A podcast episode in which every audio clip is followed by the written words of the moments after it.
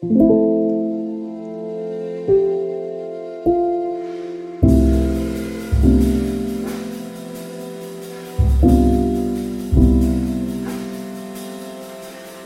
det att prata om allt? Är det till och med nödvändigt? Det här är en podcast som utforskar påståendet att hälsosamma relationer börjar med att våga säga som det är. Följ med in i en sårbart stark värld av både tårar och skratt. Varmt välkommen till Pingst Relationer.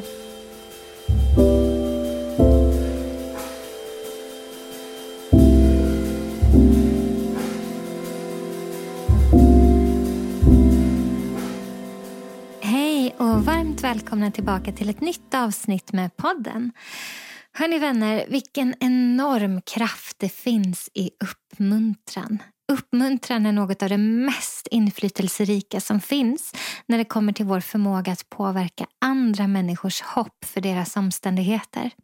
Det är så mycket som är svårt och stormigt och rörigt i våra liv, och ett uppmuntrande, styrkande, tröstande och stöttande ord i rätt tid kan faktiskt ha livsavgörande skillnad för människor. Bibeln säger att vi ska uppmuntra varandra varje dag. Det är ett ganska stort påstående. Varje dag ska det finnas uppmuntran. Varje dag ska vi ge uppmuntran till varandra. Bibeln säger också att död och liv ligger på vår tunga.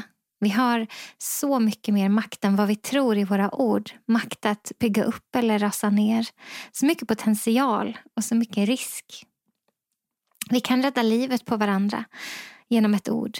Och vi kan skada varandra förskräckligt genom orden som vi säger och genom orden som uteblir. Det här gäller i alla relationer. I alla relationer behövs uppmuntran och bekräftande ord. För vissa av oss är det här extra viktigt. De av oss som har uppmuntrande och bekräftande ord som primärt kärleksspråk. Men för alla människor är det viktigt att få känna sig uppskattad och bekräftad. Att bli visad att man är sedd, hörd, förstådd. Och att ett intresse finns för just det som är mina tankar, dina tankar, känslor och erfarenheter. För det är just det med uppmuntrande och bekräftande ord. När det står att vi ska uppmuntra varandra varje dag, och när jag lägger en sån tonvikt på det här med uppmuntrande och bekräftande ord, så betyder ju inte det att vi bara kan lära oss maskineriet av att säga bra jobbat, snyggt jobbat, du var så duktig och så vidare. Att det bara blir platt, utan det som gör skillnad för människor, det är när uppmuntran är autentisk, när bekräftelsen är specifik, när personen som får ta emot uppmuntran och bekräftelsen känner att du verkligen har sett och hört och förstått. Du har verkligen tagit del i det som är mitt intresse. Du har verkligen tagit del i det som är just mina tankar och känslor och erfarenheter. Du speglar tillbaks det som jag faktiskt sa, eller det som jag faktiskt gjorde, eller det som jag faktiskt eh, erfarade i det här. Det är då det blir till uppmuntran. Uppmuntran som är bara generell. Du är väldigt bra. Den kan också såklart ha sin plats. Men för att uppmuntran och bekräftande ord verkligen ska träffa den där platsen i oss där vi känner oss bekräftade och sedda och hörda rätt, så behöver den vara lite mer avsiktlig och specifik än så. Det är lätt att koppla det här till kärleksspråken. Minns ni hur de funkade? Om inte så kommer här en liten påminnelse. Och behöver du sedan mer input i det här med kärleksspråk, eller vet du inte alls vad jag menar, så finns det ett strålande avsnitt här i podden där Micke Gunnardo pratar om kärlekens femspråk som du kan gå tillbaka och lyssna på sen. Men de fem kärleksspråken, det är någonting som äktenskapsrådgivaren Gary Chapman summerar i sin världsberömda bok med samma namn. De grundar sig på mängder av år tillsammans med par som har kämpat i sina relationer, som Gary har hjälpt och stöttat i vägledande samtal och äktenskapsrådgivning. Över tid så lyckades Gary på något sätt identifiera och urskilja ett gemensamt mönster hos paren som han har hjälpt. Där han kunde sålla ner alla de situationerna som blev konfliktytor kring kommunikation eller kring att inte känna och uppleva sig älskad eller bekräftad av den som man, man var gift med eller var tillsammans med. Um, Och de här gemensamma på något sätt spåren som han kunde se genererade de här fem temana som blev kärleksspråk, alltså sätt som vi upplever och erfar oss älskade. Alltså tanken med kärleksspråk handlar om att vi alla har ett primärt sätt sätt som vi behöver få kärlek visad och given till oss. För att inte bara veta teoretiskt att vi är älskade, utan faktiskt också känna oss, uppleva oss, erfara oss älskade av varandra. Så kärleksspråken är bekräftande ord, vilket innebär att använda positiva ord för att bekräfta den du älskar. I det ligger också uppmuntran.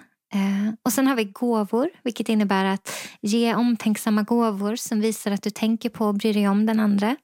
Och därefter har vi tjänster, vilket innebär att göra någonting för den andra som du vet att den tycker om. Och därefter kommer kärleksspråket tid tillsammans, vilket handlar om odelat fokus, kvalitetstid. Att hitta på saker tillsammans där uppmärksamheten kan ges odelat. Och det femte kärleksspråket är fysisk beröring, vilket innefattar handhållning, att få en kram, massage, hålla om eller att på annat sätt bekräfta genom fysisk närvaro din kärlek till den andra. Allt det här låter ju såklart bra för i princip alla av oss. Därför att vi alla behöver ju i någon mån allt det här.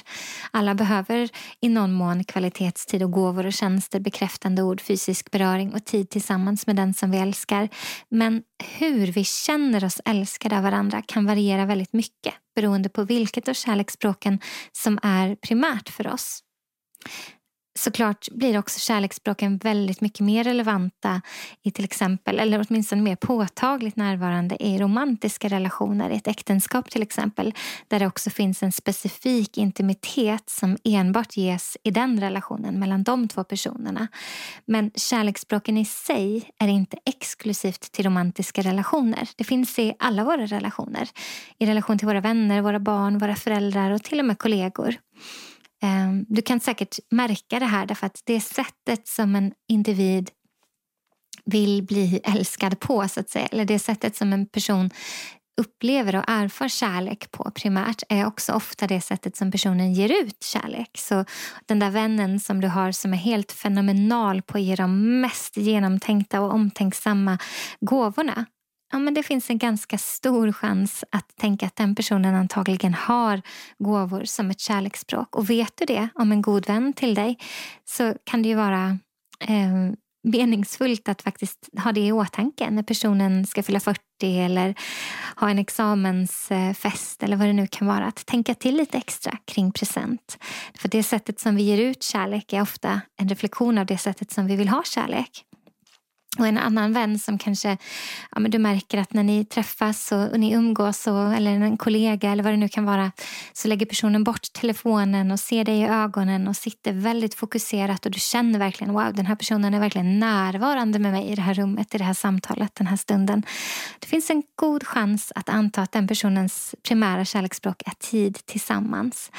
Och så kan man gå igenom de olika kärleksspråken på det här sättet och, och kanske dra vissa slutsatser, rätt eller fel, kring sina vänner. Och är man riktigt nära vänner eller är det syskon eller föräldrar, eh, goda nära kollegor, då rekommenderar jag faktiskt att man ställer frågan till dem. Att ja, men jag har märkt att det här med eh, tid tillsammans, det verkar vara någonting väldigt viktigt för dig. Stämmer det? Du behöver inte gå och prata om kärleksspråk om du inte vill det, men att faktiskt ställa en intresserad fråga för att fördjupa en vänskapsrelation är någonting väldigt, väldigt gott. Men framför allt behöver vi ha koll på det här i vår relation till den som vi är gift med eller den som vi har en romantisk relation med. Därför att där är det super, super, super viktigt att vi talar varandras språk. För där yttrar det sig såklart väldigt annorlunda än i en relation till en kollega eller till ett barn. Men även med kollegor och barn så rekommenderar jag faktiskt att man har koll på hur det verkar som att de som vi har i vår närhet känner och erfar sig älskade av oss. Alltså till dina barn, så är de lite större så skulle jag faktiskt rekommendera att du ställer frågan till dem. Att hur, du vet ju att mamma älskar dig. Så här kan man säga. Du vet ju att mamma älskar dig. Så här sa jag till våra barn när de var ganska små. Du vet ju att mamma älskar dig. Eh, ja, det vet jag, svarar de då. Men hur känner du det? Hur liksom märks det för dig? Hur märker du att jag älskar dig? Och då kunde de säga ofta sådana saker som att du berättar för mig att du älskar mig. Eller du kramar mig. Eller ja, vad det nu kunde vara.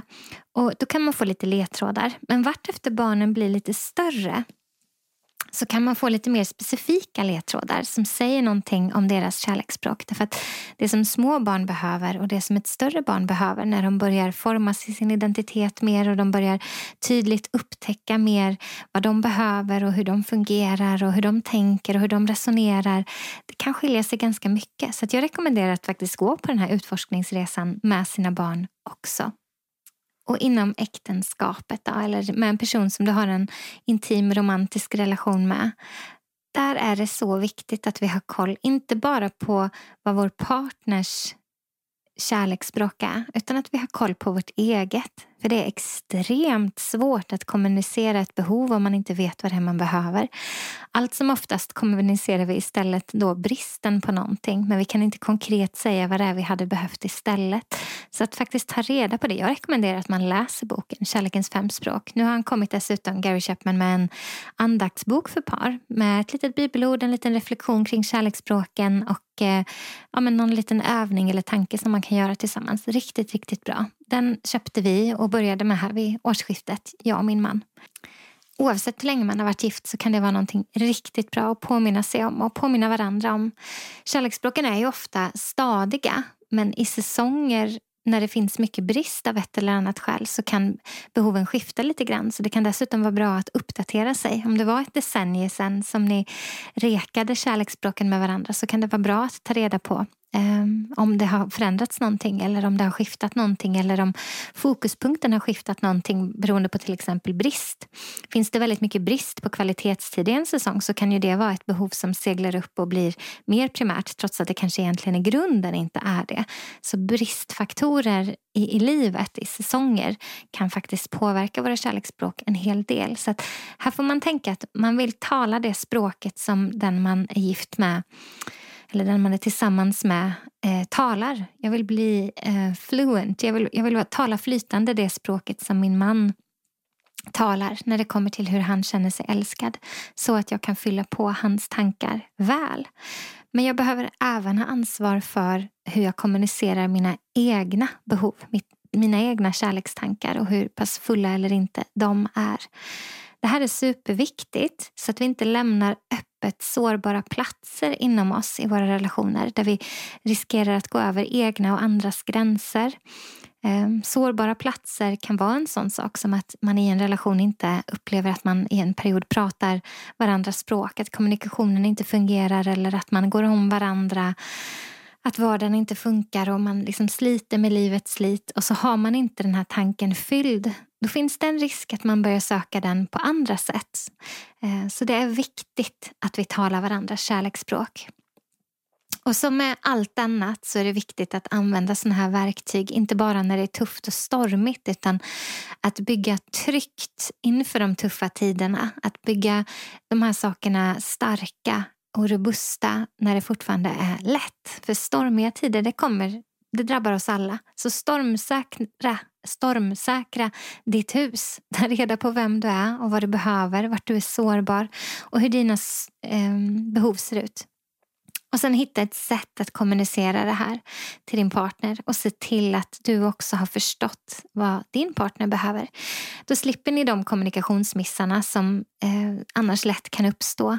Och så kan ni både ge och ta kärlek på ett sätt som den andra förstår och behöver. Bra, va?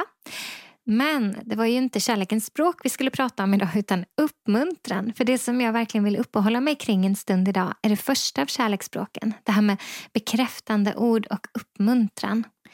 I veckan som gick fick jag nämligen en gåva från en person som jag aldrig har träffat förut. Någon som vid ett tillfälle fått en känsla av att hon skulle uppmuntra mig. Och sen hade hon valt att agera på det.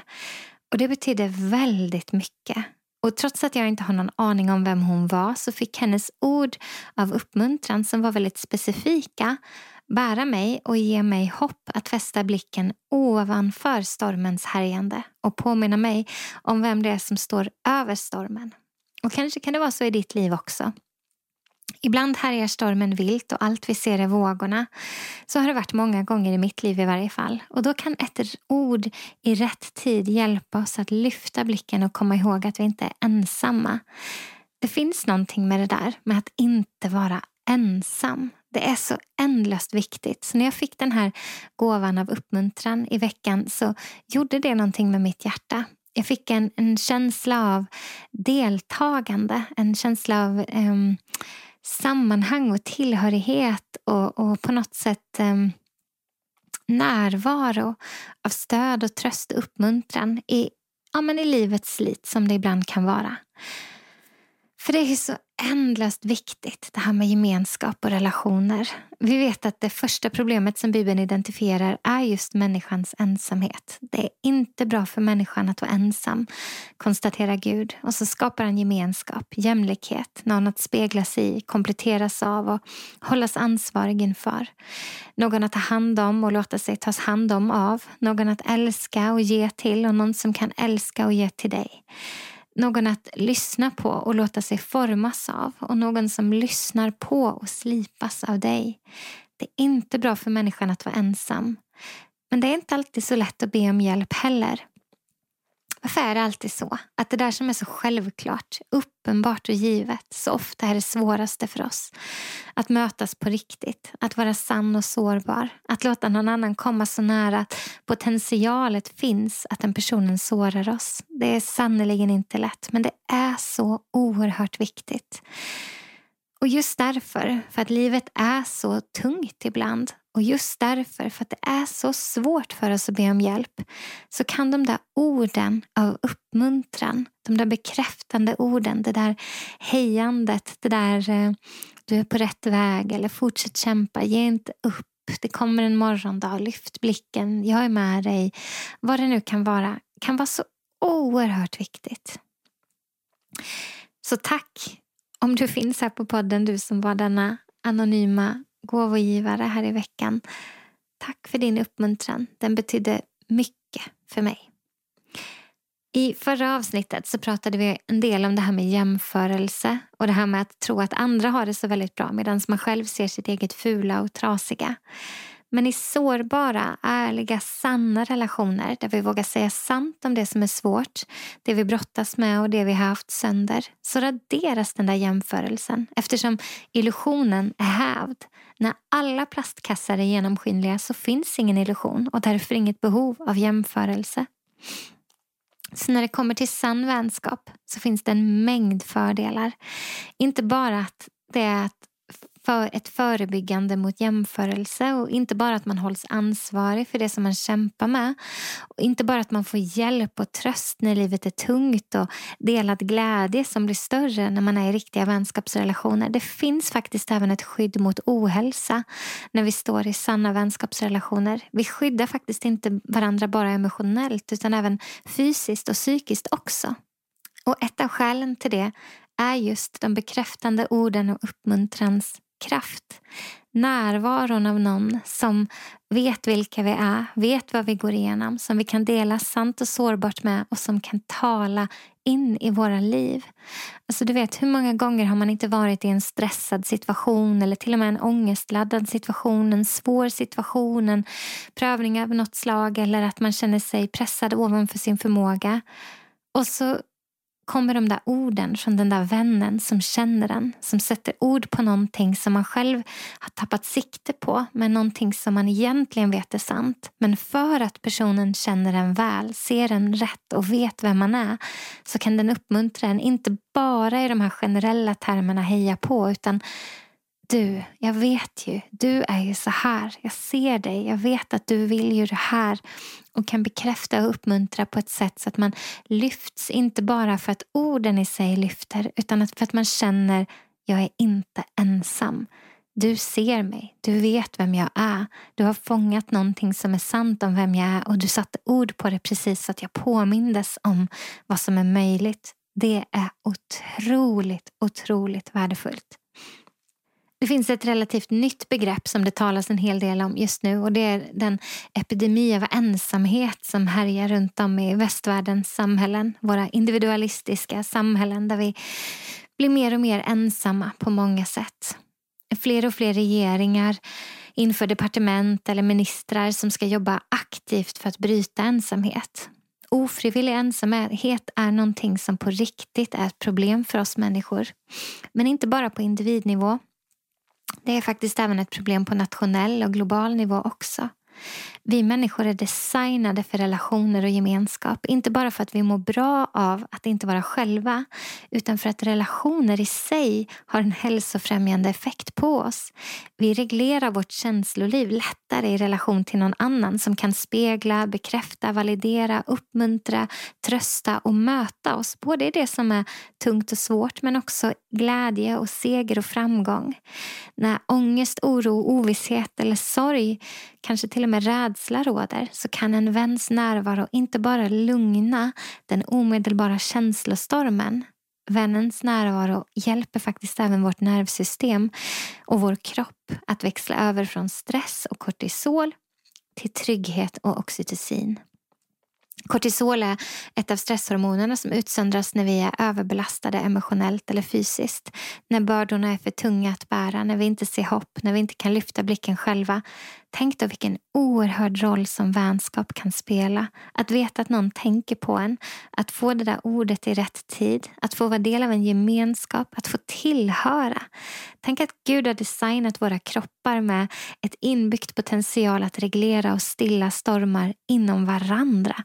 Genom fysisk beröring, uppmuntrande ord, närvaro av tröst och ett delande av det som är tungt. Bär varandras bördor så uppfyller ni Kristi lag, står det.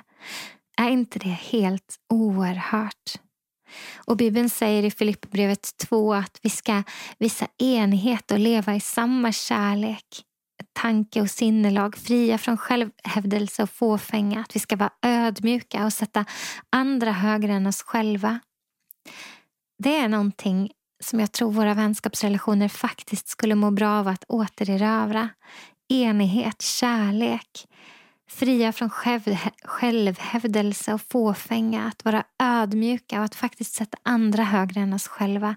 Vilken gåva till varandra det skulle vara. Det är något enormt vackert. Tänk att relationer så ofta är svaret på så mycket av det som är trasigt i vår värld. Så här kommer en uppmuntran från mig till dig. Omge dig med människor som ger dig hopp. Omge dig med människor som har gått före. Omge dig med människor som kan uppmuntra dig. Och var själv en sån som uppmuntrar andra. När du får den där ingivelsen av att du kanske skulle höra av dig med ett sms, ett vykort, ett mejl, ett samtal, ett carepack till någon som är hemma sjuk eller vad det än må vara. Gör det. Gör det. Gör det verkligen. Det kan bokstavligen påverka en persons fysiologi och hormoner till att gå från stress och ensamhet till trygghet och tillhörighet. Vi har så mycket makt i våra ord. Både i de ord som kommuniceras och i de ord som uteblir. Vi har så mycket makt i vår närvaro. Både i den som ges och i den som uteblir. Vi har så mycket makt i vår uppmuntran. Både i den som ges och i den som uteblir.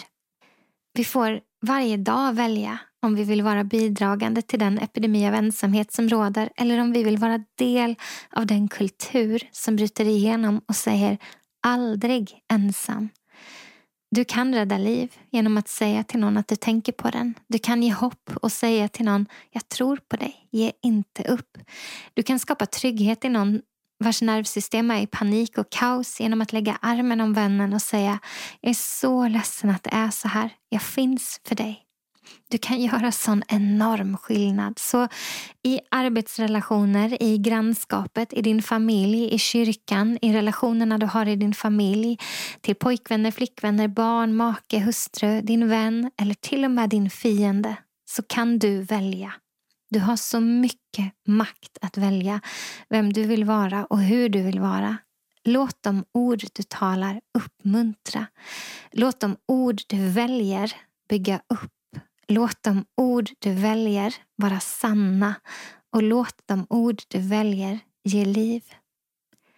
Tack för att du har lyssnat. Jag ser fram emot att mötas snart igen.